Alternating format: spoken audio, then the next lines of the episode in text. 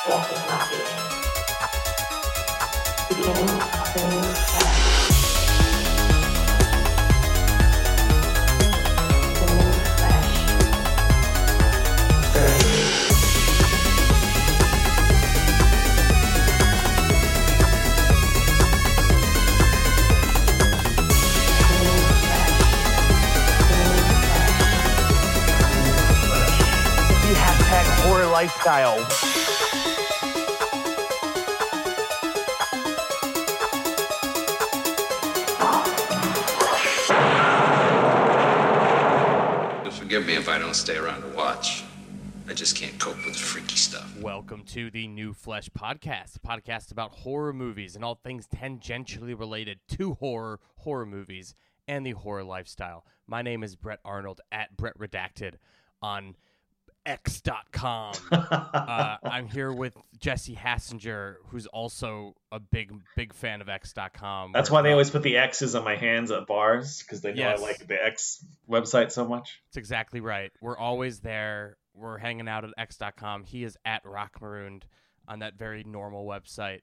There are no obvious choices for horror coverage this week, although uh, Jesse and I, much like last week where we turned over some stones and found something to talk about, uh, we stayed on that beach and we kept turning stuff over uh, since we recorded last. And we actually found two things to talk about. One is a wide release that I'm going to qualify as horror adjacent uh, because of one element specifically, and that is, uh, you know, guy on phone with distorted voice uh, making demands. I would say is- there's a second one too because the director is someone I would call heretofore a horror director, pretty much. I mean, Predators. What else? Yeah, and uh, uh, Vacancy is a horror Oh movie. yeah, we love Vacancy. Love Uh, Vacancy, and We uh, really I ought guess to do a franchise watch of Vacancy, which would include Vacancy and um, Vacancy Two: The First Cut. and I forgot that Armored. The, I was thinking for some reason I was thinking there was another horror movie in there, but Armored is not a horror movie. But I think Armored's is a good movie. Yeah, I do like Armored, and I think there's another one that of the, his that I haven't seen that's a hung, in his native Hungary that I think is a horror movie. I think he did some uh, Control. yeah, I think Control is a horror movie. I'm not sure. I sure. definitely saw that um, in like 2008 or something. So it's Uh-huh. been a long time. But yeah, Nimrod Antal. I don't know how to pronounce that if I'm pronouncing it correctly. I do think his first name is Nimrod, but there's an Yes. accent in there. Yes. So, you know, from the Hungarian Nimrod. Like I don't know. I have no I think idea. I think I think it's Antol maybe because I think Okay. that there's a accent on the first A. Very interesting. But uh, colloquially is known as Nimrod, Yes. and he's my favorite Nimrod working in, in film. I think. yes. There's a lot of Nimrods that you know Aren't so like. named. Yeah. yeah, yeah, yeah. Like you know, Marcus Nispel, arguably Yeah. a Nimrod, but I think Nimrod's a better director. Yes. You know what I mean? This is all making sense to everybody, right? Um, so we're covering a movie by Nimrod, starring Liam Neeson and Spider from Avatar: The Way of Water, and a third person, little girl who I don't recognize from anything. Uh, but she's going to be a future star, don't you think, Jesse? Oh yes, yes. Stars of Tomorrow. She could withstand so many car bombs going That's off near her. yes, yes. She got can- so beat up by the end; it was unbelievably funny she to me. she she faces off against. I mean, not faces off against, but she you know she goes toe to toe with Liam Neeson. So of course she's going to be a star. Yes, Retribution in theaters now. Uh, it's it's January and August Yes. uh, at the box office with Retribution, and there's another movie that I think it must be a very limited release. I haven't yeah, it's in New York City. It's playing once a day at the IFC Center in the morning. Beautiful. So that That's how gives you, you, know. an idea. Yeah. Very limited. So it will be on VOD probably in a week or a little. Uh, it's on VOD right now. I Oh, I watched. right. I straight up rented it last night. Ugh, we got to jump into the Patreon coffers now and, Yeah. and pay Jesse out for enduring the dive, which I hope was a reasonable six ninety nine. it was. It was a reasonable six ninety nine. All right, all right. Uh, send. I'll send the check over now. Uh, good, good. My my my account will wait with bated breath.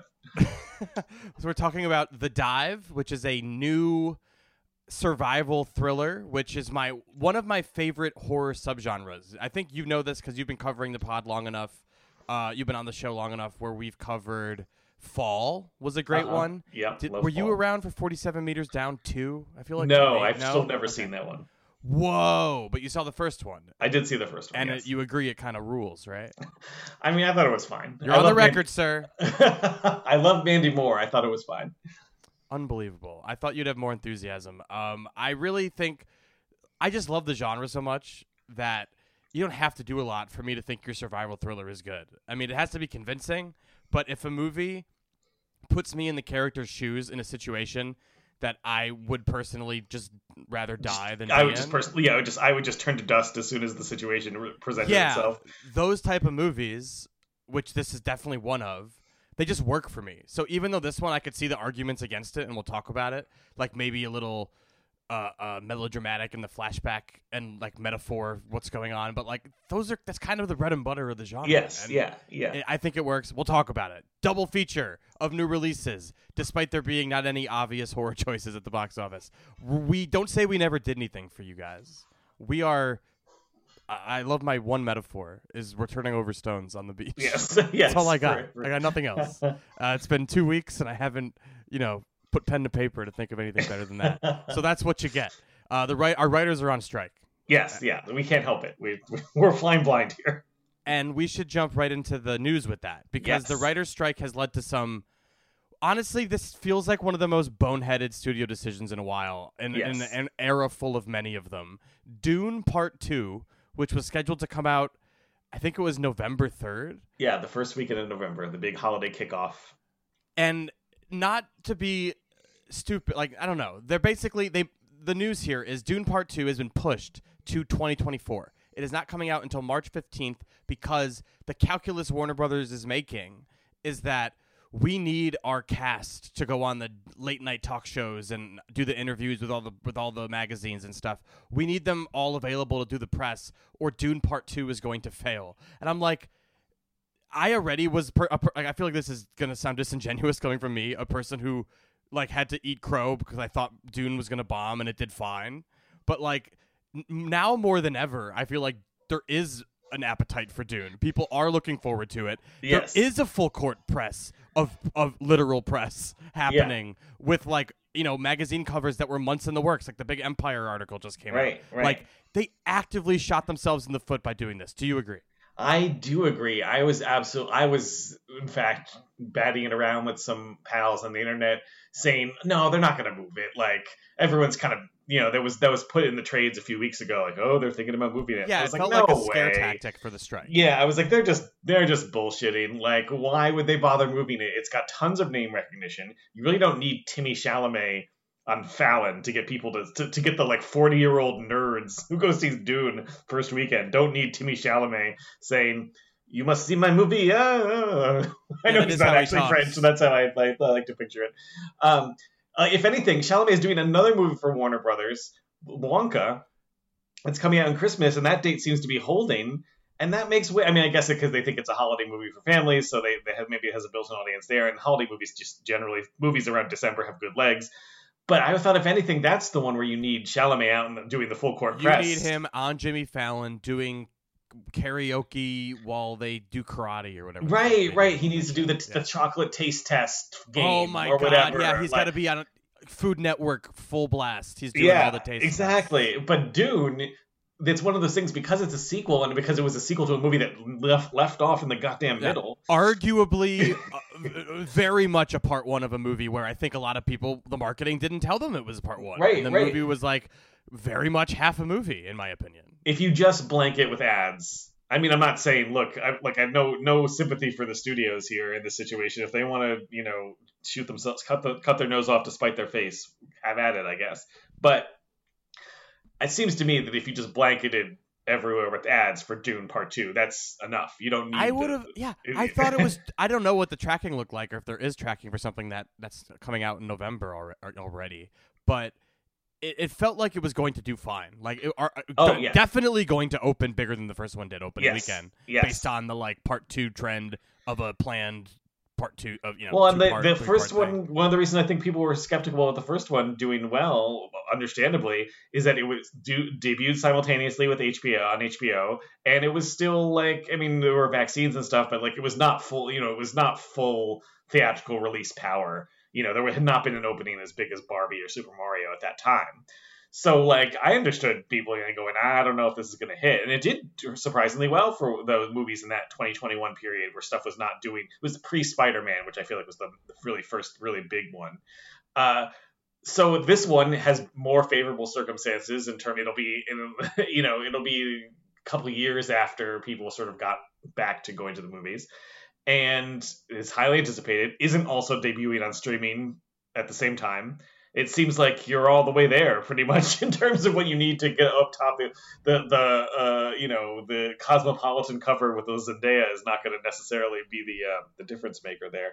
I can see like challengers. The other Zendaya movie was delayed, and I get that you really want Zendaya to do be doing tons of press for that movie. Well, yeah, she's a- like she's a big Luca star. Guadagnino in like indie sex comedy thing. Yeah, yeah, yeah. that needs her. It, it's, it needs the attention. Dune, it's very silly. Like I, I was, I really never thought Dune or the Marvels. Well, now the Marvels definitely won't move. Dune also had a six weeks, I six. They negotiated a six week IMAX window uh, that they're not going to have in March, if only because Warner's King Kong Godzilla movie is coming out a month after, and they're going to want that on IMAX. So like they'll Yeah. they will not ask for six weeks.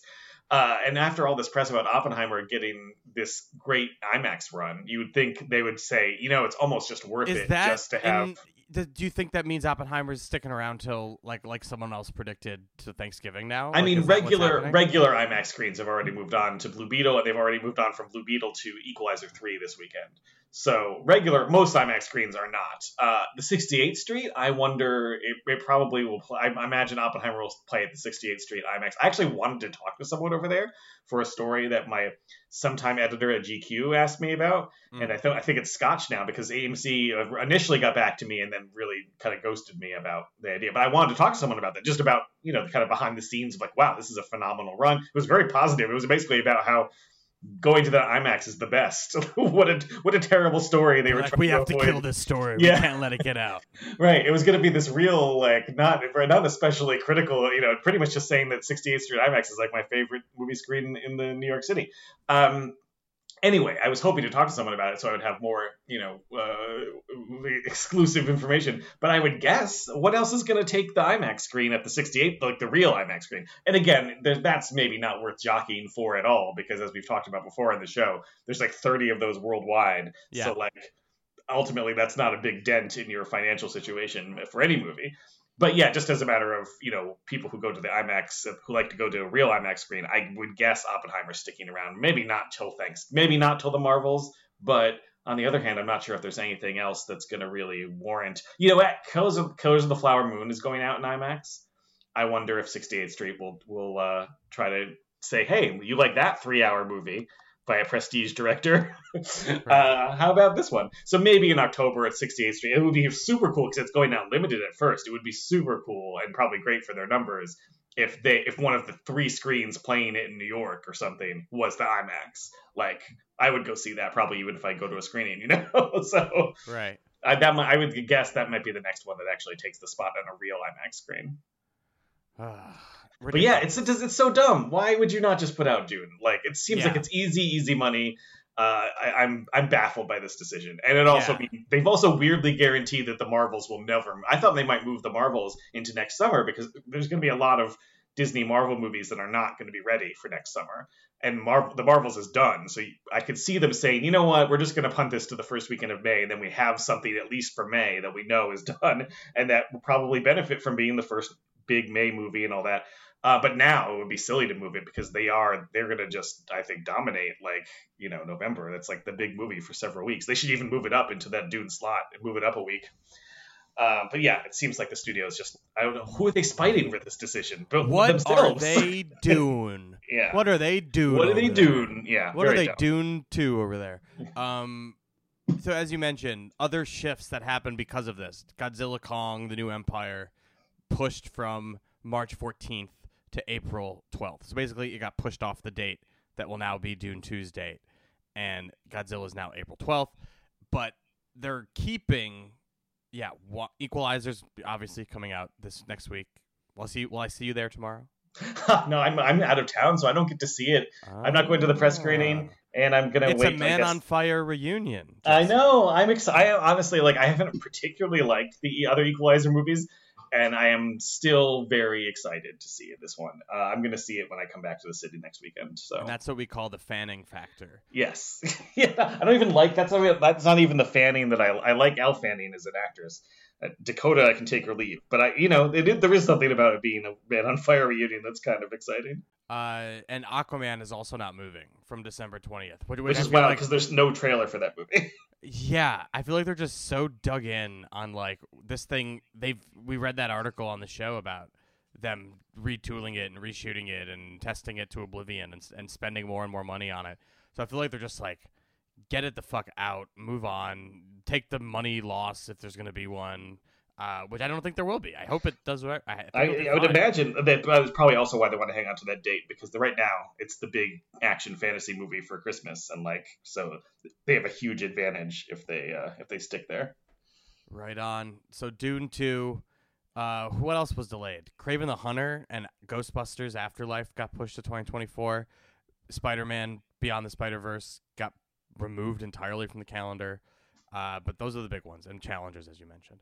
Um, wanted to mention there's a great variety cover story on Michael Mann talking about how it's been like a 30 year journey to make this Ferrari movie for him, among other things. Interesting read. Wanted to plug that. I already talked about Godzilla. Uh, Sunday was National Cinema Day. We're a little late. I hope we mentioned it last week. I don't know if we did.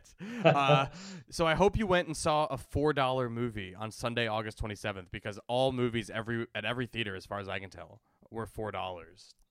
Even the indie theaters in New York were participating. That's great. There's even uh, we're recording this on Sunday, and I am going. I accidentally got tickets to a Fathom event because I didn't realize that's what it was. Uh, so I'm hoping it'll be a good one and not a one that's run off a goddamn DVR. Because I got my whole family, including my seven year old, to agree to go see American Graffiti, the anniversary. I it's, love it's four bucks. that movie. I've actually haven't. I've seen it, but I haven't seen it in years, like probably decades at this point. So I'm excited to watch. I watched it for the first time, I think during COVID. I'd have to check my Letterboxd, which I'm pulling up now. Yeah, five star log for me on July 9th of 2020. Oh So- wow! So that's deep into the. Yeah, I really needed that movie. Yeah. Apparently, I was like, "This is fantastic! The Yeah. best thing I've ever seen." But yeah, four dollars for a Fathom event, which are usually like twenty bucks, and you know exempt from stubs and all that. But it's I've got bringing the whole family for like twenty five bucks. I wish I could game the system and buy like future tickets today, Yeah. like for all the Fathom events that I need to see. Yeah, Uh, but I'm sure they don't let you do that. But I hope you guys took advantage of it. And that that uh, detail is kind of why the box office uh, this weekend is harder to talk about than normal. yeah, Um, because I don't, I think they're doing estimates right now, and they're like just not all the way in yet or something. Yeah. well, they're they're it's harder to estimate how the, the how the Sunday is going to bump things. Yeah, They sort of but there's a lot of pre-sales, so I'm sure a lot of that Yeah. numbers are accurate. But yeah, they up the estimate on Barbie based on I think on some pre-sales. I know that my um my my aunt just left here. I'm at my mom's house, and she just left to go see Barbie. Um, so they had the to they had to revise the box office for for right yeah, there. yeah, they have to be like, well, uh, well, Alan's coming to do to, to see this with her friends. Add so- another four dollars. Yeah, to recount, do the whole thing over again. But then Gran Turismo is also. I mean this is just annoying. Well, box this is what I stuff. this is what I want Yeah. to talk about. yeah, the gr- Gran is the- Turismo rolling in the other Yeah. numbers. Yeah, So Sony is doing some creative work because, as we've been joking about on this show and on Roger and Me, Gran Turismo did not come out until August 25th, despite being in pre in sneak previews for what like three weeks technically. yeah. If you count that first one, maybe even four. I feel like that that first one was like a month in advance. The the investor yeah, yeah. screening at AMC. So there's been like four or five preview screenings. I feel like for Gran Turismo. More And they- because some of the, when they were doing previews the last couple weekends, they were doing them Friday, Saturday, Sunday. So like it's been essentially playing like just in sort of a limited time release. Yeah, it was very selective. Like you, you could see Gran Turismo, but you have to go at the specific time. and yeah, it wasn't out. But now Yeah. it's out, and they reported, they reported, uh, they rolled in all those sneak previews into not Thursday. I don't know why that matters, but they rolled it into Friday, right. which made it seem like it had this huge opening day that it absolutely didn't have. I feel like it said it was reported that it had a twelve million dollar Friday, when if you took away the previews, it was probably what like three million dollars. Something like that. Yeah, and they they because they already roll in Thursday previews, which is weird. Like because Thursday previews now start in the middle of the afternoon, so you're taking basically the entire Thursday for a new It's- movie only and saying it's part of Friday. one of many many forms of of Hollywood accounting. This is probably like one of the least like ones that harms the least, yeah, but it is still strange. very strange. So you have Gran Turismo reporting today, at least of course according to the numbers.com, Yes. is reporting a 17.3 million weekend for the win, slightly edging out Barbie. But of course, if you take out those preview numbers, Barbie won the weekend handily. Yes. Uh, but you can tell both studios are sort of trying to revise up and up and up to try to get to try to squeak over the other one. Uh, but it seems like Gran Turismo is probably gonna probably gonna maintain the lead. But you know, who knows Again. when, when they recount it with with Ellen and everyone else, Bar maybe Barbie will will squeak out one more victory. Yeah, it's absolutely possible. Just to be clear, the only reason Gran Turismo is number one at the box office is because they rolled in several other days of Yeah. numbers into it. It's it's it's only setting themselves setting themselves up for a horrific drop next week. Right, because it actually is going to, you know, it probably will not drop that hard next weekend, but it will look like it did because they're over-reporting, over-reporting this big number. And hey, look, it's cool that it made money in previews. Like it, it seems like it made a substantial amount in that in those sneak previews. So it's an interesting strategy. Uh, and money's money, you know, but it is kind of funny that it's being jockeyed for like the the you know prime position here or something. Yeah, very strange stuff. Uh, this so this I wanted to mention all that in the box office segment. The other bit here is that Talk to Me is still a story to watch, and that Yes. movie had another insane hold, thirty three percent drop in week five. and losing a thousand screens, it had dropped thirty three percent, which means it probably would have even dropped softer if it had held on to some screens. Lost a thousand screens and dropped thirty three percent. It's now at fifty two million worldwide, which is in the top five at eight twenty four now, uh, and it will continue to go up and up and up. So congratulations to Talk to Me.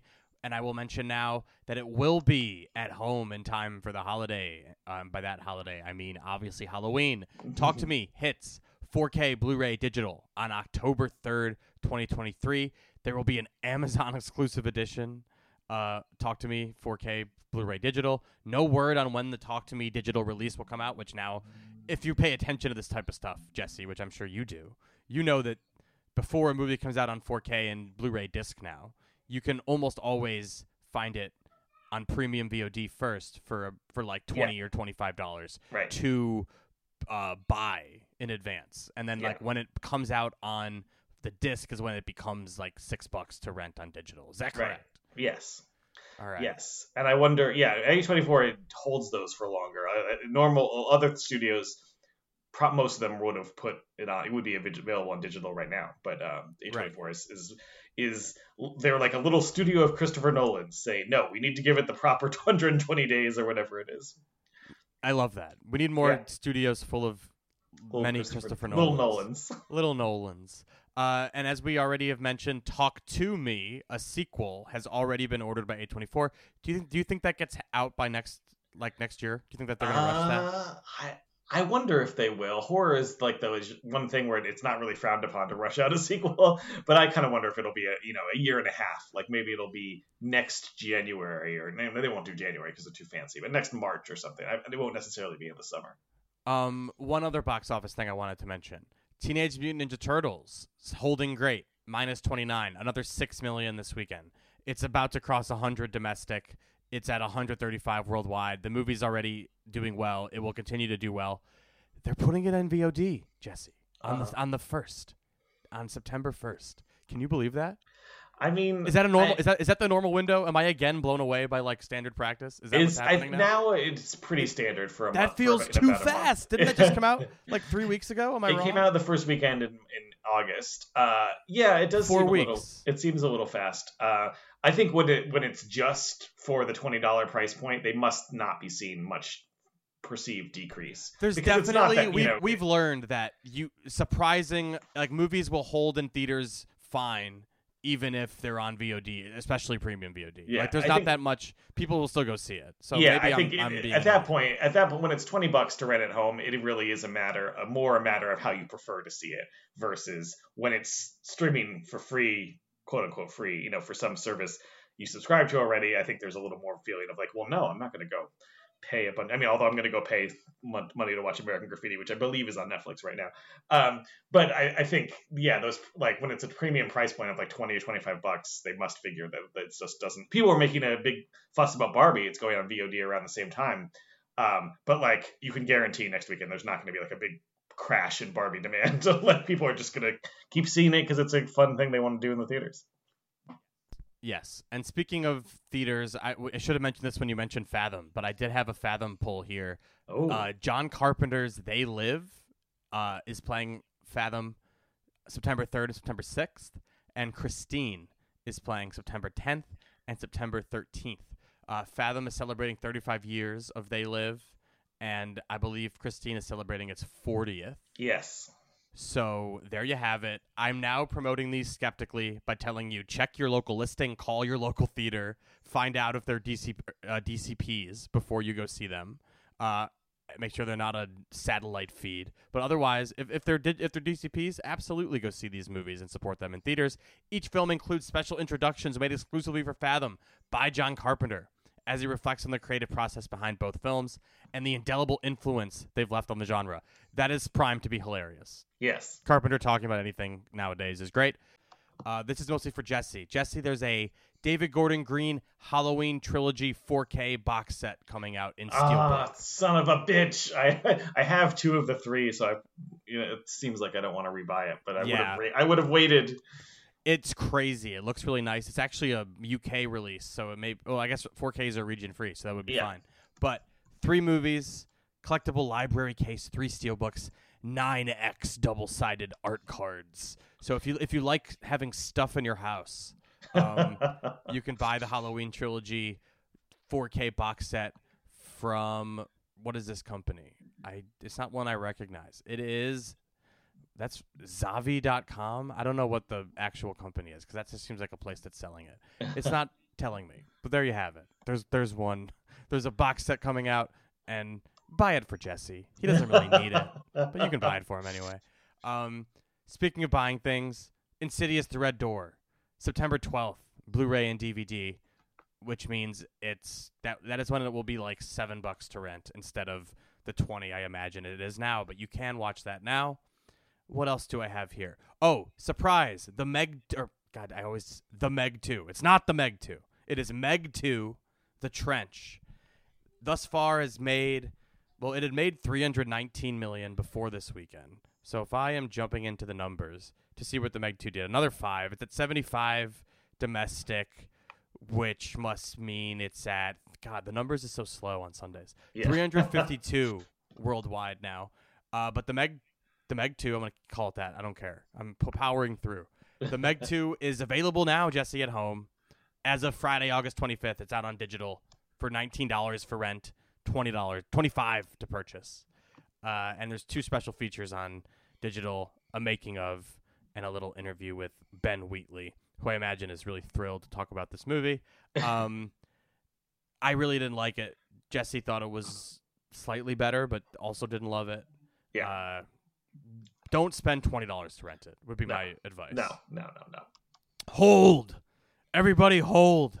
Um, Expendables Four has a trailer out that plays up the gore and violence. The screenshot I see is very cheap CGI and looks terrible. I have never seen an Expendables movie, Jesse. Really? You gonna run the series? Uh, they're I've just heard, ne- not a single person, even every people who love DTV action and this type of shit, not Yeah. a single soul has ever said go ahead and watch them. Like they all have been like each one is disappointing in its own way. What do you? yeah, I haven't dis- I haven't flat out disliked any of them. I kind of like, you know, been fine with kind of a Meg two situation where I'm like, ah, whatever, who cares? But if you really wanted to see a great action movie teaming up all these stars, um, it, it's kind of it's kind of funny the degree to which Fast and Furious ended up doing Expendables, but for real. You know what I mean? Like Mhm. Fast Five came out a, a year after the first Expendables, so less than a year after, and like kind of did what they were doing, and it actually made a good action movie out of it. So yeah, they're not really worth. They're kind of enjoyable for the Stallone factor if you're a student of Stallone. I am shocked to find out the third one was rated PG thirteen, but this one is back with an R rating like the first two.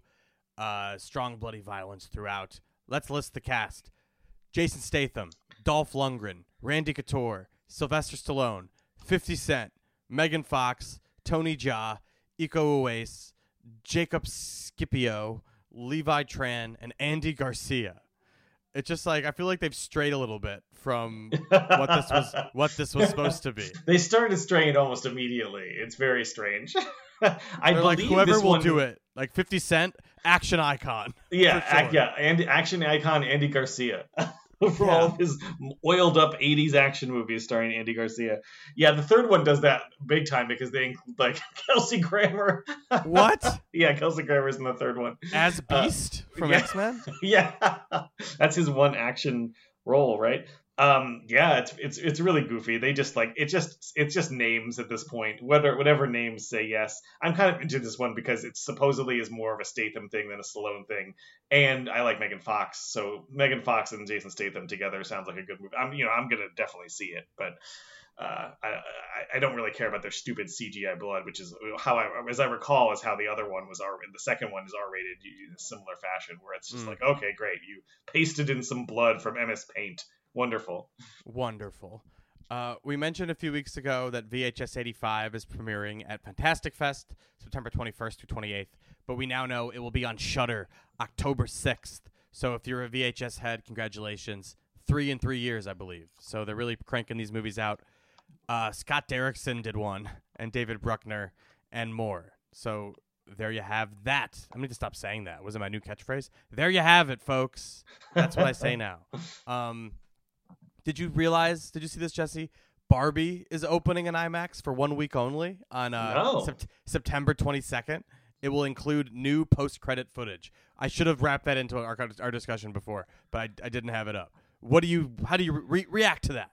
I mean, that's cool. I'm glad that that they that they kind of I don't want uh, that seems like a counter to the idea that everyone was screaming about how putting on VOD in the beginning of September means that they hate money and they don't want things to succeed in theaters. Um, it's cool that they're. You know, I wonder if how it'll still be an event that many weeks into it. It seems like that should happen like the eighth, the fifteenth. But I imagine there's also IMAX screens for uh, the the big releases those weekends that they probably can't fit it in because there's a lot of demand for those premium large format screens. They got to build more of those screens. Yeah, it's wild that they're holding out a month and they're like, people will come in a month, and they're right. Yeah. People will come for it. Um, fun fact, Jesse, did you see that before the Adam Sandler Bat Mitzvah movie came out, which is delightful? I thought was quite good. Um, the Pope's Exorcist, starring Russell Crowe, was the number one movie on Netflix. already. Yes, Crowe triumphant. it's kind of exactly where it belongs, right? Like that movie, I didn't think was good enough for a theatrical Exorcist movie, but it feels right at home.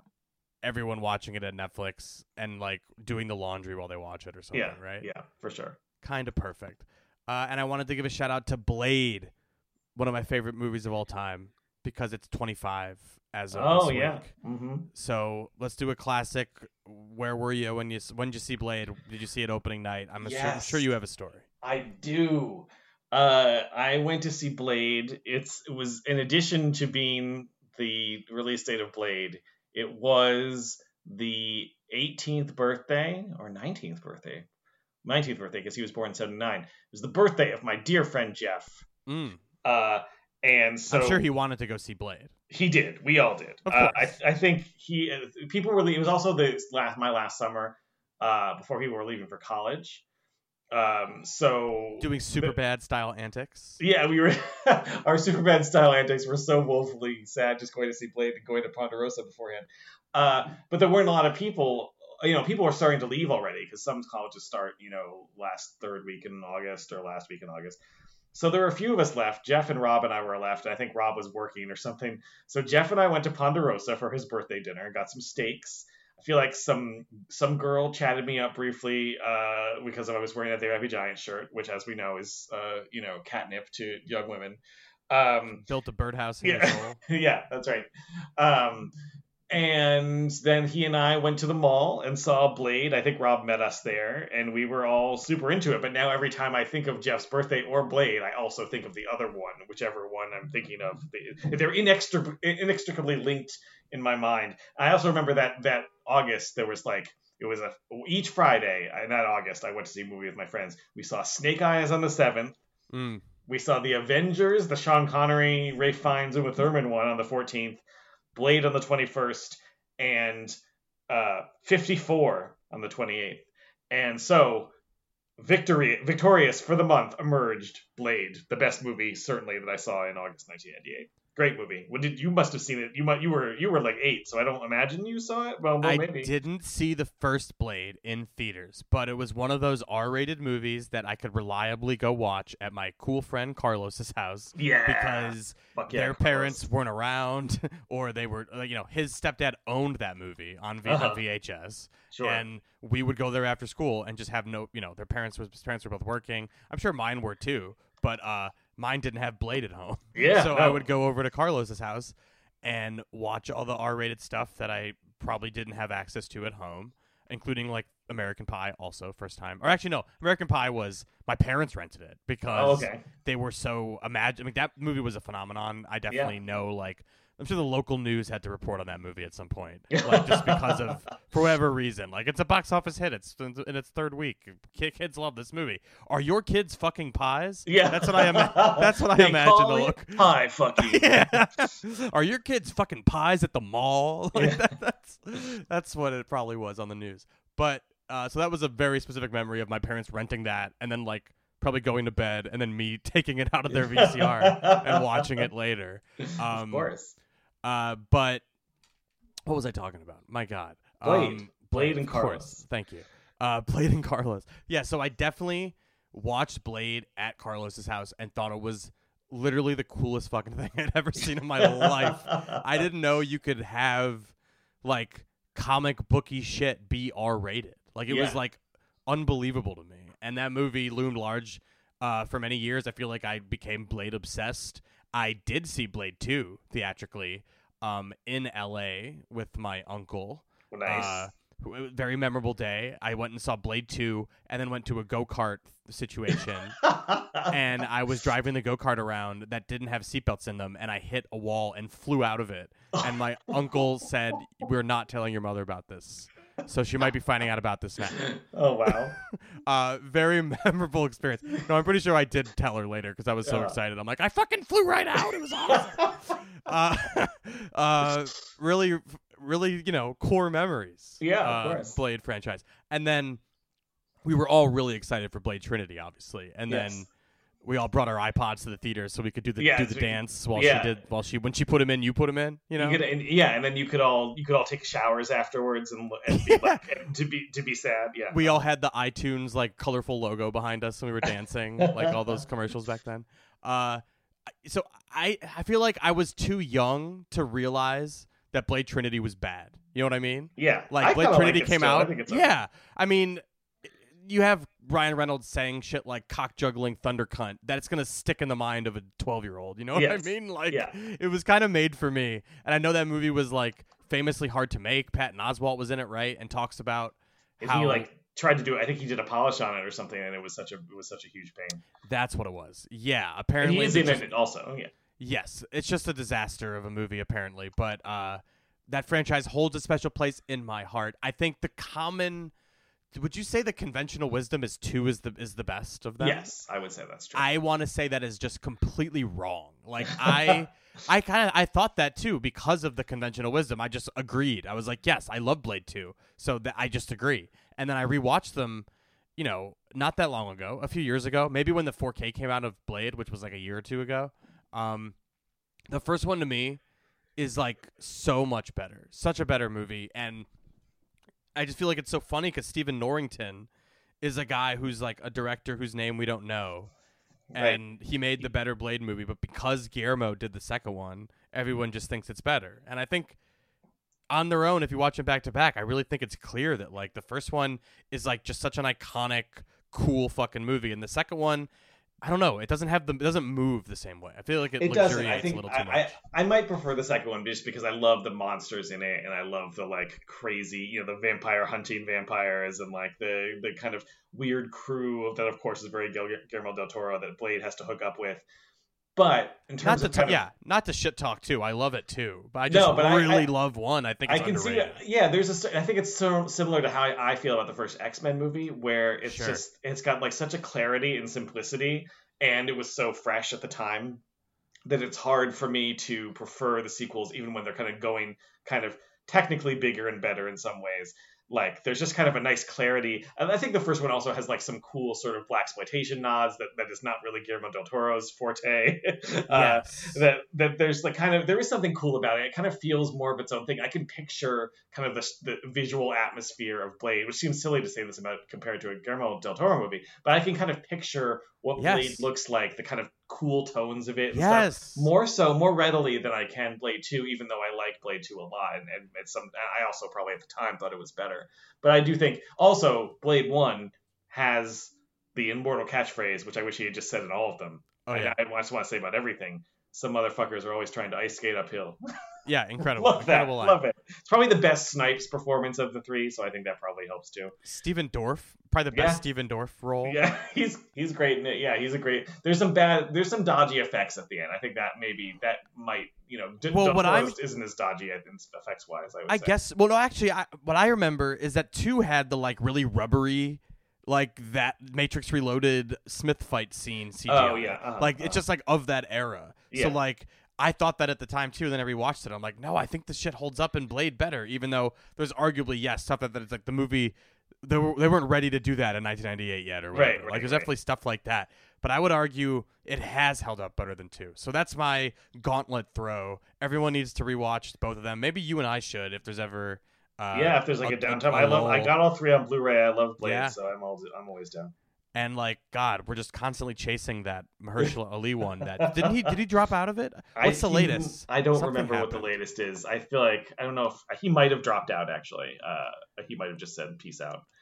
Uh, it seems like that thing is just never going to happen. I, they, they would just they Probably for the best. Like I Yeah. can't imagine it being good. yeah. It's hard to- anyway, yeah. Uh, dive or retribution first. Uh, let's do retribution first. Let's always, So- we always want to handle the retribution first. it's best Was this truly your first ever experience seeing a movie with nobody else in the theater? It was. There have been times where I thought it would happen, and someone. You've been going to movies for however many fucking years, yeah. and it's never happened. no, it's never happened. Here's why. Part of why. That's a great clickbait headline. I'm Yeah, clicking. yeah, I'm yeah. and in. the answer will surprise you. Uh, Doctors hate this one weird trick that Jesse's about to tell you. there's actually there's there, you know what there is an horror related asterisk to to this uh, that that I'll that I'll work in, but I don't have a driver's license, and I I grew up in upstate New York, so if I was going to the movies, I I, I think the first time I ever went to a movie by myself, I saw The Long Kiss Goodnight at the mall. None of my friends were around, and my mom was going to the mall. Maybe I think we even taking my sister to a family movie. And I was like, well, I want to see this movie, so I'll just go and, and see Long Kiss Goodnight. And no one came with me. At the time, I was like, what a bummer. How depressing. Now it's like, it's the best, the- fun. The, the only way to experience it. Yeah. I mean, I enjoy going with my wife. I enjoy enjoying with my friends when I can get them to when I can get it together to get them to, together. I enjoy seeing going to screenings, and going with you, and all that. But it's nice. It is. I like going to the movies by myself now. It's a nice experience. Um, at the time, I was like, oh, what a loser I am. Uh, so, but I didn't go by myself very often. And and usually, so usually, even if the theater, there were a couple times the theater would have been just me, but like I saw it with someone else. Like I saw Kids in the Hall Brain Candy in its very brief visit to the Saratoga Mall in Yeah. 1996. That's like when I saw it came out. the pick of destiny and there was nobody there but Yeah. me and my cousin. Yeah, me and my buddy Derek went to see that. It was only showing once a day. We saw in the paper like, holy shit, they're they're playing Brain Candy. It's playing at 12:05 p.m. only for one Yeah. week. So we went. I don't know whose par- the parents probably drove us, and but the, we it was only the two of us. Um, and then uh, the same year, I saw Super Cop with my brother. I think we were the only two in Super Cop. I remember my brother. Is that like Police Story 4 or whatever? Yeah, it's like one of the police stories. Yeah, I I think it's saw that. three. Yeah, Yeah. that. And my brother was like running up and down the aisles and like going going. Well. That's my experience is the first time it happened for me and like it hasn't happened that many times because it's always like you think it is, then at the last second you're right. One Yeah, more person yeah. comes in and ruins it or whatever. But uh, Willard, the Yeah, Crispin oh, Glover, great! Love that fucking movie. yeah, I see. I I saw that with my my lovely wife Marissa. We both really liked it a lot. the um, experience was definitely ruined by us being the only ones in there because we were, however, what, what year did the movie come out? It was 2003, so you were 13. Yeah, so like we were running around the aisles and being Yeah. just like, "This is crazy!" Like, I Yeah. definitely don't remember the content of that movie very much. Yeah, I remember yeah. me and my buddy Sean like literally just running through the aisles and like acting like children. Yeah. uh, so, and then I moved to New York. Uh, well, so the little interval is that in college, I there was a movie theater that they built my sophomore year in my college town, and I did sometimes go by myself. I wouldn't usually, but I could find a friend to go with. But I sometimes wanted to see some stuff that no one wanted to see, and I would go by myself. There was one time I was the only one, but I made a fatal mistake. Uh, I, I snuck in to see the movie Bats, uh, a horror Bats. movie about bats. Oh my god. They will. The I believe the tagline was no joke. They will suck you dry. yeah. yeah, yeah, yeah. I Uh, remember that poster. yeah, I don't remember yeah. the movie, but I remember the poster. I had the poster. I don't know why. There was some kind of giveaway. I had the poster of it. I, I've never seen. The, wait, have, I think I now. I have Dude, movie. that motherfucker directed Joyride too. Oh, okay. All right. So now I know what we're dealing with with Joyride 2, which I didn't have the time to watch. Bad. Uh, I snuck into Bats. Unfortunate, because I saw something else first. I would just pay one and then see two or three. And yep, then, that was that uh, was my move as well in the Yeah. past. So you know, I was like, I'm look, I'm giving them some money. what am I going to go out and go back and pay again when they're? Not I'll buy some more candy. Don't worry. Yeah, yeah, come on. But then, so I sat down for bats, and uh, no one else bought a ticket, and they did not start the movie. Oh, dude, that was my one of my ma- managers at the movie theater in Evanston. One of my favorite dudes ever. His name was Lane. I hope he any for any reason if anyone who knows him is listening and pass this along.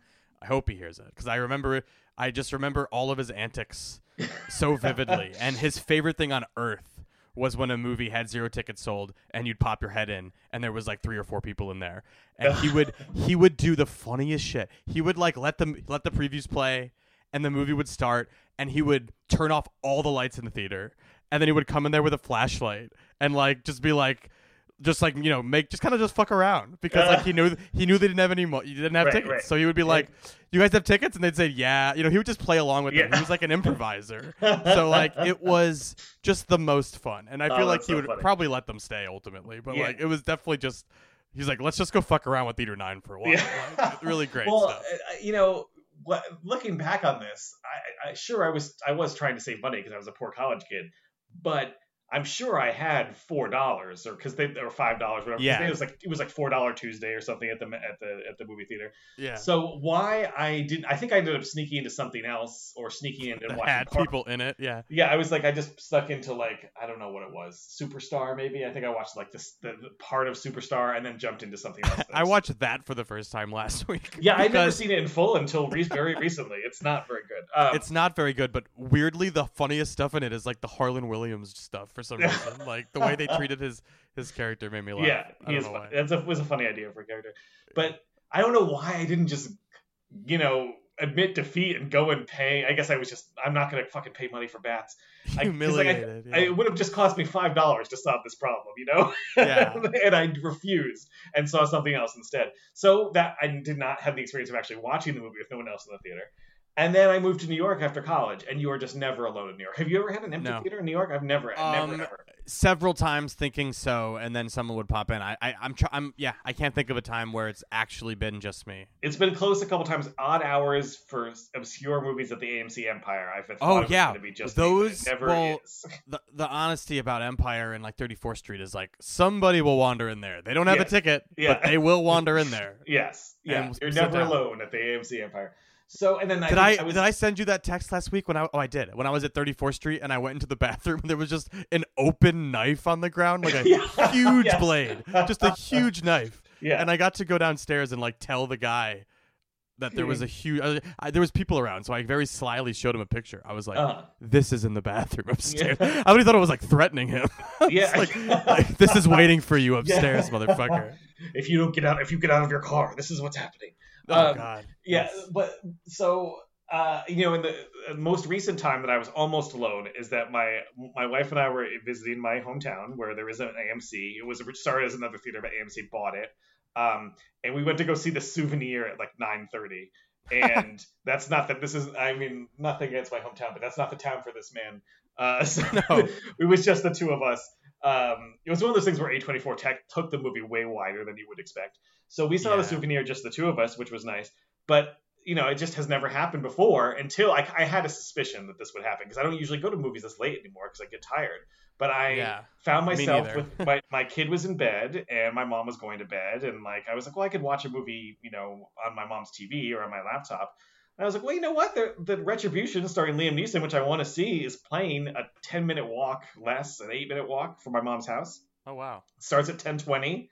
Uh, and like my the, the other show times during the day were not that convenient for my very plan my various plans when I'm home. Yeah. So I was like, you know what? I'm just gonna roll out now and see Retribution, and I bet I'll be by myself. And I bet right. There was I couldn't even see a soul in in the That's so, hallway. it's so funny because you're, you're you're reminding me now that I can think of the ones that I was alone recently, both when I was out of town. yes, oh yeah, one- of course. One was Malignant when I was in Virginia Beach, and there was nobody there opening that day for Malignant in the first show, and then uh, Chicago when I went. Remember when I, w- I was back home? I think I went to the movie theater every day because like Fast and Furious was playing like at AMC the first Yeah, one, yeah. and the next day was uh the opening of that non-existent Brian Cox horror movie, Six uh, Yes. Separation. Yes. I There was saw that. nobody there as well. Yeah. Those are my two recents. Yeah, this. Yeah, I bet it's probably if I was just if I lived in Saratoga where I am right now, uh, I'm sure I could have have it happen semi regularly because Yeah, manufacture it. Go at Yeah, ten twenty on a well, whatever. it was a Thursday night too because they were doing that they were doing the Thursday previews, and I'm sure they were somewhat at the 7 p.m. But the 10:20 on a Thursday, like unless that's a comic book movie, there really is no need. I always do kind of get bummed out when I see that movie theaters cut off showtimes after 9 p.m., which Yes. this theater has sometimes done. This kind of like, oh, we don't need to be open because like there's just no demand for it. That always makes me nervous. But I'm like, well, if you're not paying for the people for the, the staff to be there, then maybe it, it's better to keep financially solvent and not have these late night shows nobody needs. But for whatever reason, they had 10 p.m. range shows on Thursday. Uh, and so I took advantage of that. Got my Twizzlers. I, I uh, got my um, my Sprite and and went and watched Retribution. And I think the reason that I like this movie fine is that I started it at well by the time the trailers were over, 10:40 p.m. Which normally I wouldn't necessarily be going to bed, but I'd definitely be falling asleep. you experienced this movie in REM. Yeah. I just dreamed a better movie. No, I didn't get drowsy until like the last ten minutes. There is a there is a part where it's sort of like I started kind of like you know zoning Yeah. out, as our friend Lex G would say. Uh, and then it's sort of for the very end, I sort of was like, okay, I'm back. I'm back in it. There's just like a five minute sequence where I was sort of like, this is this is starting to get boring. You But looked at the guy then- behind you. You're like, this is boring, isn't it? Yeah, uh, uh, There's yeah, nobody there. and he disappeared. Yeah. Uh, but before then, I was pretty locked into it, even acknowledging that this movie where Liam Neeson plays a guy who gets in his car and with his kids and is, gets a phone call that says there's a bomb in your car and it's gonna blow up if you try to get out. It's like Put the bomb in your car. yeah, yeah. perfect. Yeah, perfect impression. Um, and uh, it's it's not it's the, I love Nimrod Antal on uh, what how do I say his name? Uh, generally, I love Nimrod. Um, I've been waiting for him to make another kind of junky limited location thriller, which almost all of his American movies are. Some I mean, Predators is a little less limited location, but it's still constricted in the sense that they're in this like forest planet that you, they can't really go that far. Um, and then, of course, Vacancy is confined to this motel, and Armored is mostly, it's not entirely, but a lot of it is confined to this armored car. And this is definitely the least of those four movies, I admit. But I do think he manages those situations well. I think he directs them well with the kind of it doesn't he doesn't overdo it. He doesn't try to dazzle you with like cutting, you know, trying to do a bad Tony Scott imitation. He just you know has a good sense of like when to go in for a close up and when to kind of tighten the screws a little. And I don't even think this movie is wildly suspenseful but I did it did hold my interest in kind of an old fashioned B movie way. It's really more of a dramatic thriller than even like a suspense movie, or certainly not an action movie. Like the, the, Liam Neeson is not playing the guy who gets retribution. He's playing the guy who retribution is visited upon in the Right. movie. Uh, but I I really I do enjoy when he is playing these guilt racked guilt racked sort of weak men who are not very good fathers. He's clearly working something out in some of his work. He's clearly attracted that, that kind of Catholic familial guilt. And this is not a great one of those, but compared to the other ones he's done recently, I, I did actually really like Marlowe pretty well. But like the other kind of boilerplate, you know, Black Marksman, Light's the worst Hon- one, yeah. Black Light, yeah, that was really bad. Honest Thief, I kind of like Memory because again, that kind of felt like it was doing something a little more dramatically grounded, even though it's kind of a weird movie. Um, but this one is really my favorite of these like chintzy, you know, post taken, post Wame Call It Sarah movies. And I saw that Collet-Serra produced this, and his Yes. cinematographer uh, shot it. So basically, he farmed out one of these movies. He farmed out a nonstop to, to to Nimrod, and it's not as good as nonstop. It's not as good as Unknown. It's not as good as The Commuter, all of which I love. Um, Run all night. It's good. It's not as good as Run All Night, which I was a little cool to the first time I saw, it, but when I rewatched it, I was like, eh, it's actually What on your solid. yearly Run all night rewatch? Yeah, I have all these movies on Blu-ray. The, the uh, maybe I don't have the commuter. I have to get it. Uh, but all the Jaume Sarah Liam Neeson movies, I love them so much more than the Taken movies. And this one is not as good as those, but like it kind of hit the spot in the moment for me. I liked the you know I just liked Liam, Liam Neeson barking his way through the situation, getting frustrated, flipping someone off while, while he's My while life is being favorite. I feel like the reveal that like I just didn't I thought it was so clumsily handled like this whole movie. Like the I think the the guy calls him on the phone and is like Oh, I think your car, or whatever. And he's like, and he's like, I, I don't believe you. And he's like trying to get him to convince him. And he goes, What are you enjoying? Those leather seats you're in? And he's like, He's here. Yeah. He knows. He knows I have leather seats. He it's like knows good, good fucking seats. guess. It's either, it's either the, it was like fifty percent chance they were Yeah, going to be leather yeah. seats. I mean, he know. I think he knows at some point that the kids are in the car, which was not an expected thing. And and Yeah. it is. It is clunk. It is clunk. The script is very clunky, and I'm agreed with Bill Bilge uh, Ebiri, our friend of the show. Oh God. very- he wrote a very positive Bilge. review. Every now and then, feel like the past two weeks, there was My uh, man. yeah, it was it was retribution. He was like, "It's good," and there was one last week. Strays. with- he was into strays. Oh yeah, strays. He's like, "It's great." yeah. Love Bilge. Bilge and I really see eye to eye on these things. I love that Um, he likes what he likes, and he, you can't can't predict what that will be. yeah, I almost didn't. I want right after I saw this movie, I wanted to write about it, and then when I read Bilge's thing, I was like, ah, that, that pretty much covers it. what Um, did he say? he just he just was talking about how much he liked it and how it is kind of a poor man's Jaume Collet-Serra movie, but it, it gets the job done. And he did say by the end, by the last 20 or 30 minutes, it kind of feels like either something was reshot or something was kind of not fully there or not they they reshot or re-edited something. It feels a little bit like they fudged something or weren't or they changed the ending or something like that. And I agree. It, it runs out of gas a little bit after an hour and change. Uh, there's a scene like the scene that kind of lost me when the was like he has like a conversation with a cop. I think that's not too spoilery. Like a lady cop towards the end of the movie, he has like a chat with her, and it's that part that I found very clunky and sort of not confusing, but I just like. You're like a woman cop. yeah, what? How did they? How did this happen? It just like it really kind of you know not to use annoying car metaphors but like the momentum of the movie like just really screeches to a halt like literally because the vehicle is stopped at that point it really and- stalls. yeah it's really stalls the carburetor really needs some extra whatever uh but before that point again it wasn't like you know sweating sweaty palms like on the edge of my seat. But you know him trying to figure out how to get his his trying to convince his kids to throw out their cell phones out the window i was like yeah that would be difficult Yeah, it's a tough ask. yeah, Uh, and I just I enjoyed the kind. This sounds really dorky, but I enjoyed the dramatic parts. I enjoyed the Liam Neeson angst of it. That he like what he finds out when he tries to get a hold. The kind of logistical stuff of like, okay, now I have to get a hold of my wife Oh, wife. him finding out his wife is divorcing him while in the situation yeah, or whatever. I was like, Yeah. that's that's. I was into that. The kind of melodrama of it. I was I was I was into. Again, low expectations and maybe being in the tank for Nimrod and for Neeson a bit. But for most of the running time, I was like, this is a good pot boiler. It's pretty well directed. Uh, it's not. It doesn't really stick the lane. Actually, the very end is great because it ends so concisely. it's got Yeah. a great 19, you know, something out of the 40s or 50s where those things just those those movies just fucking end as soon as it's possible to end, and this one does that. Uh, yeah, the lights are up before Yeah. you know it. You're like, what? no They're like- credits? They're like continuing the exposition over the credits with some like some news uh like background noise.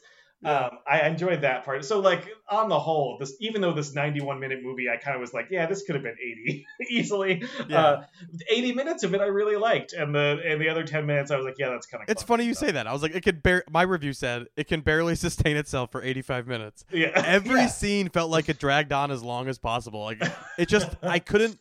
It's one of those movies where I, I just couldn't fathom like why is this scene here and why is it taking so long? And it just, it didn't feel efficient in the way that a lot of these movies should be. Yeah. Um, and it's another thing where I'm like, maybe this would work if you hadn't seen like a Cellular, which I think Yeah, is a great yeah. movie. That is a good one. I like that one a lot. Yeah, me, and, I, me and Roger Ebert love Cellular. Yeah. He, I remember he really liked I, it. I, as much as you were saying, as we'll talk about the survival thriller being sort of one of your kind of go-to, like always works on you. The limited location thriller, it doesn't always. I remember there's a bad one with Ethan Hawke, and I want to say Selena Gomez, who I now really like from. Oh yeah, it's like a car movie or something. Getaway. Yeah, that one's really Yeah. bad. Um, but generally, I'm kind of a sucker for the limited location thriller. The Shallows and Crawl. Better if Lock. it's a creature. Lock. I do like Lock. I like this. I, that's a really extreme example because it's not like exciting like The Shallows or Crawl. Um, and I, I I really enjoy that kind of thing. This one is not. Again, it's not as good as The Shallows, which was also Jaume Collet-Serra. He's kind of the master of these things. And I, you know, when he was doing these bigger movies with The Rock, I was kind of disappointed. His next one is for Netflix and it's about like a situation on a plane, and I'm like, yeah, yes, that's more like we're in. That's what we yeah. want. Uh, this one is not as good as those, but I sort of I, I it's a lesser entry, but like it's not like Getaway, which ideally did. Getaway was one where I felt like you were what you're saying about this. I completely thought about Getaway. I was like, why is this completely devoid of tension? It's Yeah. moving, but it's not going anywhere. The action in this to me is just like every now and then a car will explode near yeah. them. Oh no, there's like, it's not you, you. Certainly, if you're going in for a Liam Na- uh, Liam Neeson action movie, which I do enjoy from time to time. Put on your seatbelts. Yeah. You're going to be taken. Yeah. the bus is going to go below 55 miles an hour. Uh, no, it like is not an action movie. It's not a good like when they do action stuff, it's not that good, and it's just I mean that's not really what Nimrod does. Like he doesn't really do action movies. He does these No. sort of you know little squirrely little thrillers, and this again not as good as his other work, but I, Not as good know, as Cellular. Not as good as Phone Booth. There's a lot argue. of movies that's not as good. I probably liked it about as much as I like Phone Booth. I remember I saw Phone Booth, dis- I think three times in theaters for some reason.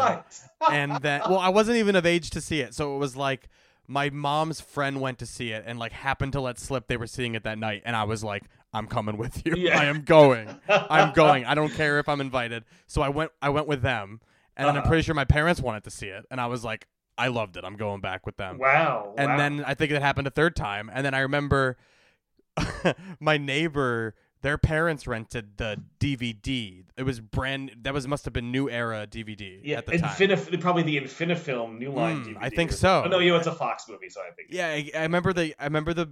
It was like just when Blockbuster had like moved pretty much from like VHS normal to DVD normal. Yeah. And this family had just got a DVD player, and I remember watching this movie with them, and I think only one of the channels of audio was working on it. Like they Uh-huh. clearly hadn't set up their TV for it, the DVD player yet.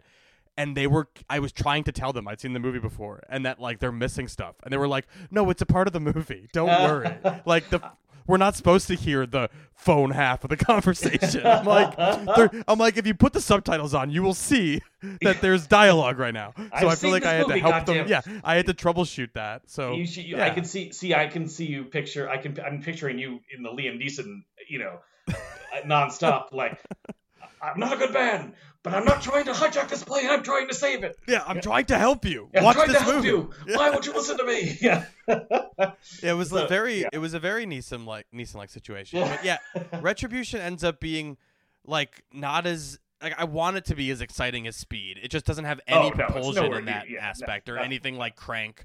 All No. the movies you could compare it to. It's It not just an is- adrenaline rush. No, it's like, and like the co- the reason why uh, one of the reasons why we're talking about it is when I saw the trailer, I'm like, this is a Saw movie. I'm like, this Yeah. looks like a Saw movie, and it Yes. arguably plays out more like that than it does a Speed movie or something. Yeah, yeah, But- it's definitely more more thriller than action for sure. And Yeah. uh, yeah, it's and it's not as. It's, What do you think about this metaphor that his kids are sitting in the back seat because he puts them back seat in his life? uh, yeah. Did you consider this? Oh, interesting, interesting. That, now I'm gonna need to watch the whole thing over You again. got to watch it again. no, I I mean it is very hokey, but I, I just there's a certain kind of B picture that really I'm I'm like, you know, it's gonna have to really fuck it up for me not to like it. I didn't think this one fucked Did it up you have that quality of like I, I looked him up and like Spider, who I'm only Yeah. gonna call Spider. Yes. His name is Jack Champion, I think, but his, his name is Spider. Yeah. He this for a second I was like, was this movie on a shelf for a few years? It felt like maybe just I guess just because he's playing like a teenage son. Even though you look up this guy, he's 18 years old. It's like Yeah. perfectly reasonable to be playing a high school kid. But because of his role in as Spider and because of his role in Scream 6, it felt like I'm like, was this on a shelf before those? It just Right. felt it felt strange to me. It's his because his performance isn't as good in this. Yeah, think it's bad. it's really it's well, it's again, it's just a script, I'm sure, but it's like it's like when Brandon Wardell showed up in in uh uh that fucking Jo Koy movie, and he's playing a high schooler, and it, it just felt weird. But I guess Yeah. this guy's totally of age. But Yeah, I, I think you're right. It feels because the performance isn't as good. It feels like oh, this is the less polished. Like this is like when you not that she's bad, but like in terms of recognition, Lupita Nyong'o is like in nonstop, and that like was clearly before. I Oh, think yeah. it wasn't it wasn't necessarily shot before Twelve Years a Slave, but definitely came out after like after she was a bigger deal. And not that Jack Champion is even as big, nearly a big a deal as Oscar winner Lupita Nyong'o, but like the uh there there's a kind of disconnect of like oh it feels like he shot this before even though he probably didn't. And it's because the Yeah. performance isn't very good.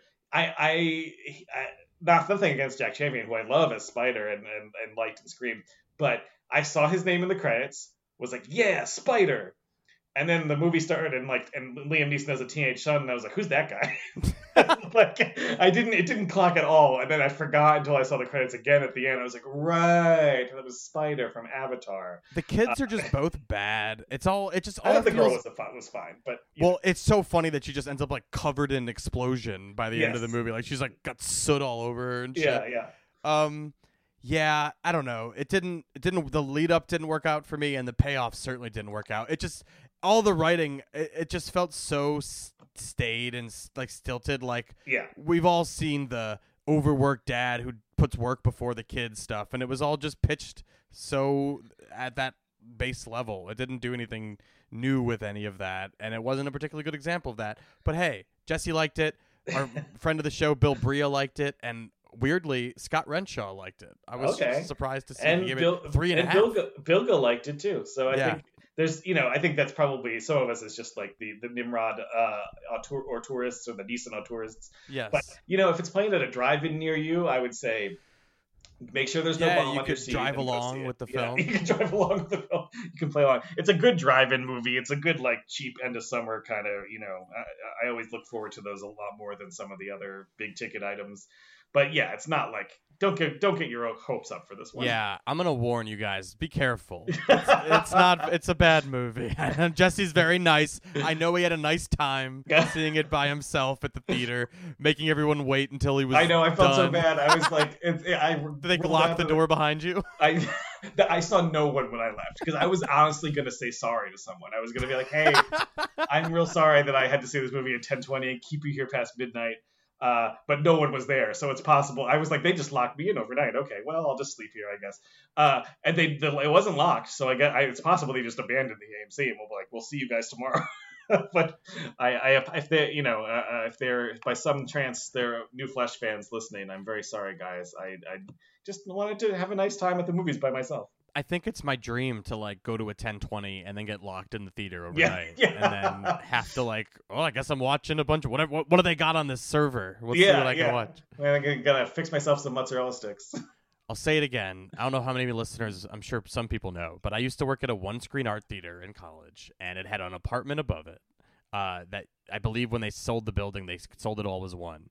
And, like, you know, if that wasn't, if I wish I could airlift that place to New York City because I don't want to go live there, but I love, like, I would just go there and, like, bring my PlayStation and plug it into a movie theater. Like, it Uh-huh. was, it was a very cool experience. You're, you were, you want to be the guy in Pearl who lives in the shady Yes. back room. yes, exactly right. Yeah. Take my pearl up there. yeah.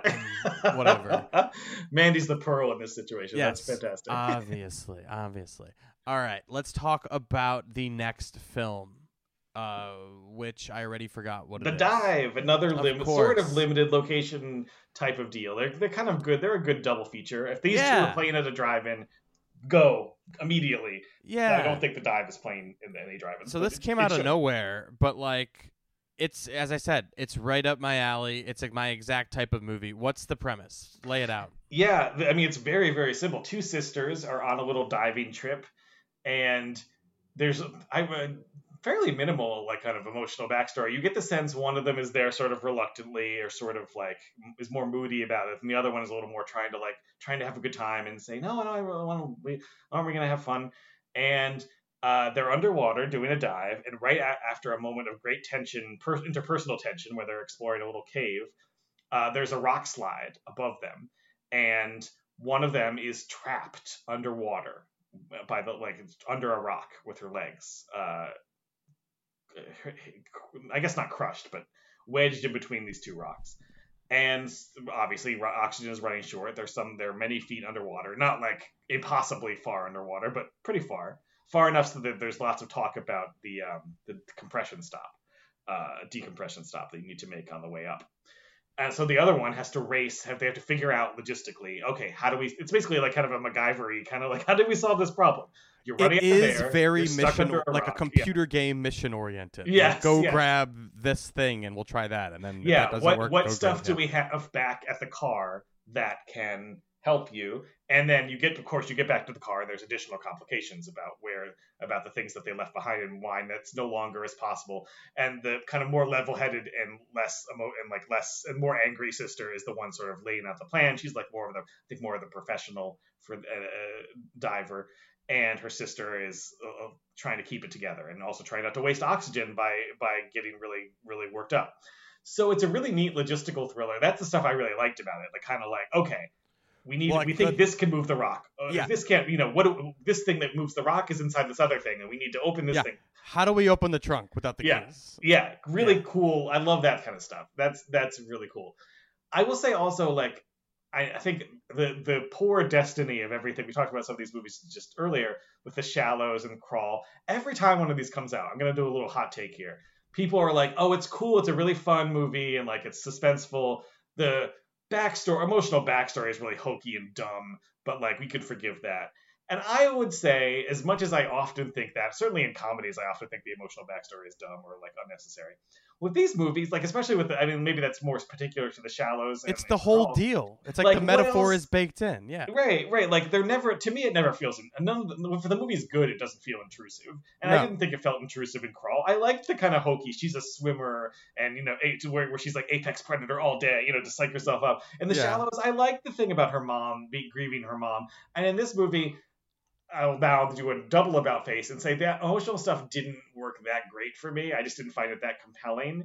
But I did kind of admire the way that it's worked into the movie, which is very minimally. I think sure some people you Yes. can it's almost an experiment to say how little of this stuff can you work in and still have people complain that it's hokey and intrusive and the, and the and the amount is any amount and people will complain that it's hokey and intrusive because I don't even 100% sure what the emotional situation was in this movie um, there's something with their father who's obviously no longer with them but it takes a long time to sort of get to what happened with their father and i'm still not 100% sure i understand um, which I kind of admired about it. Like I, I they kind of elided. it. It's kind of like impressionistic general childhood trauma. Yeah, yeah. There's like kind of. I thought, in fact, something much more bizarre was about to happen in one in the one of the more extended flashbacks. I thought there was going to be something a lot more rococo like and, and kind of horror like.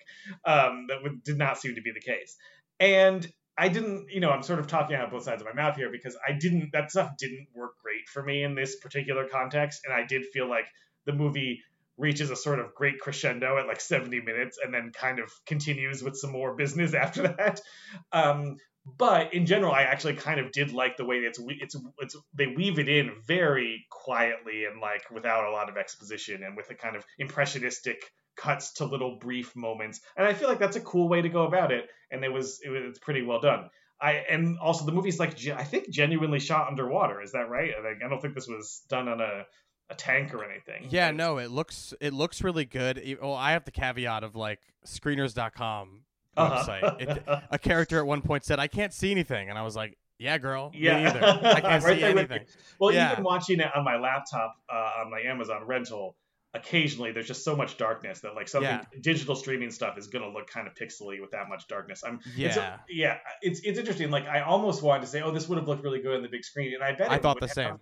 But I also did not feel any for whatever reason. I did not feel any pull that I wished I had seen on the big screen. I don't know why. I just was like, it's fine that I'm watching. yeah, I got the job done. Like I get it. Yeah, Yeah. I feel the same way. Like I wish I did, but I'm not gonna go like see it again on the big screen or anything. Right? No, Like, I would never got- watch this movie again. yeah, I got not to say it's bad. It's just like it gets the job done. It made me feel what I was supposed to feel while watching it. I was like, "Oh my god, I would not want my leg to be stuck under a rock underwater Yeah. with a limited amount of air. I don't want to do that." No, so, I, no. uh, so that worked. It was suspenseful underwater. It was suspenseful when she was above water, and there's a ticking clock element, and she has Yeah. to try to figure out what's going on. I love that it's just the situation. There's not like, and then a shark comes. Like Right, it just right. is what it is, and it's plenty. Um, I think I a, was- a worse movie would have thrown some other shit in there, maybe. Yeah. Well, what I was trying to figure out was like, why did I like Fall so much better than this? Because like, Yes. by most standards, Fall is less realistic, dopier characterization, and more ham-fisted about the character's background. Yeah, but they're so high up, dude. Yeah, it really is. Well, I think what that's that's that's it, isn't it? Well, with Fall, I think there's there's a line with these survival movies that it treads for me. I was thinking about this because of shark movies recently with Open Water, which is a movie I know is like technically quite good, but I don't really care for because there's just kind of this doominess to it. I feel like when you get really realistic with survival stuff, it can just get kind of miserable. Like, oh Jesus, I don't want to see that. I don't want, why are you putting me in this headspace? Like, this is just miserable. And I think Fall does a great job, even though there's some like it, there's pretty nasty turns in Fall.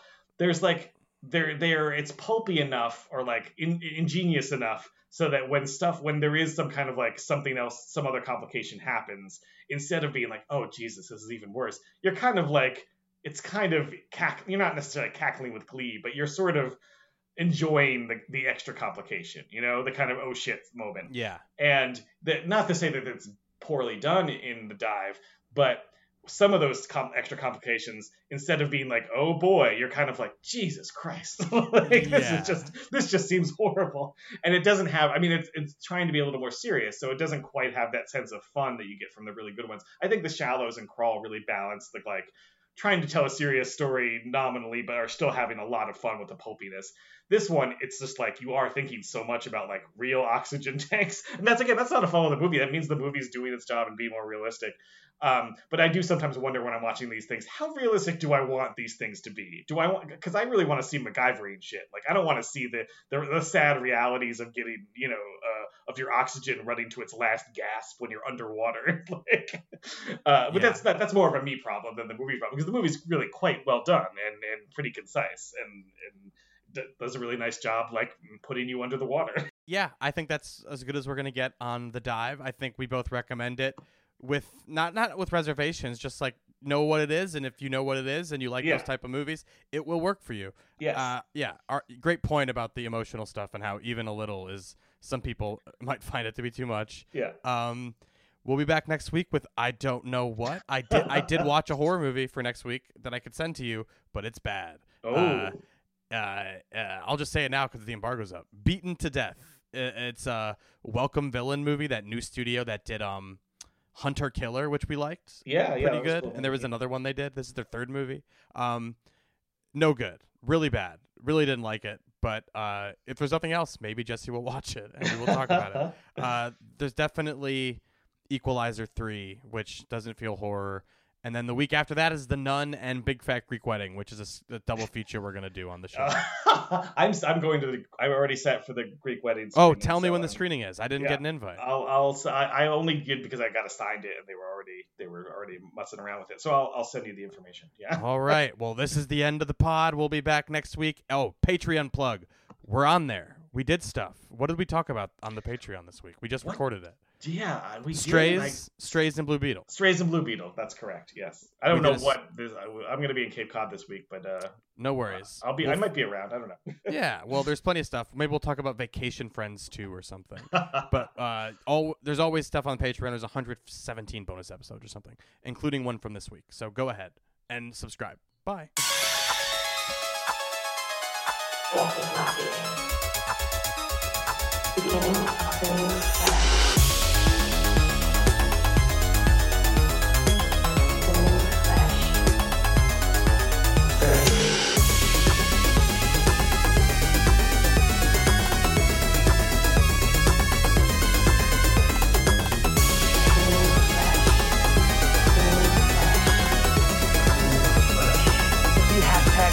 lifestyle.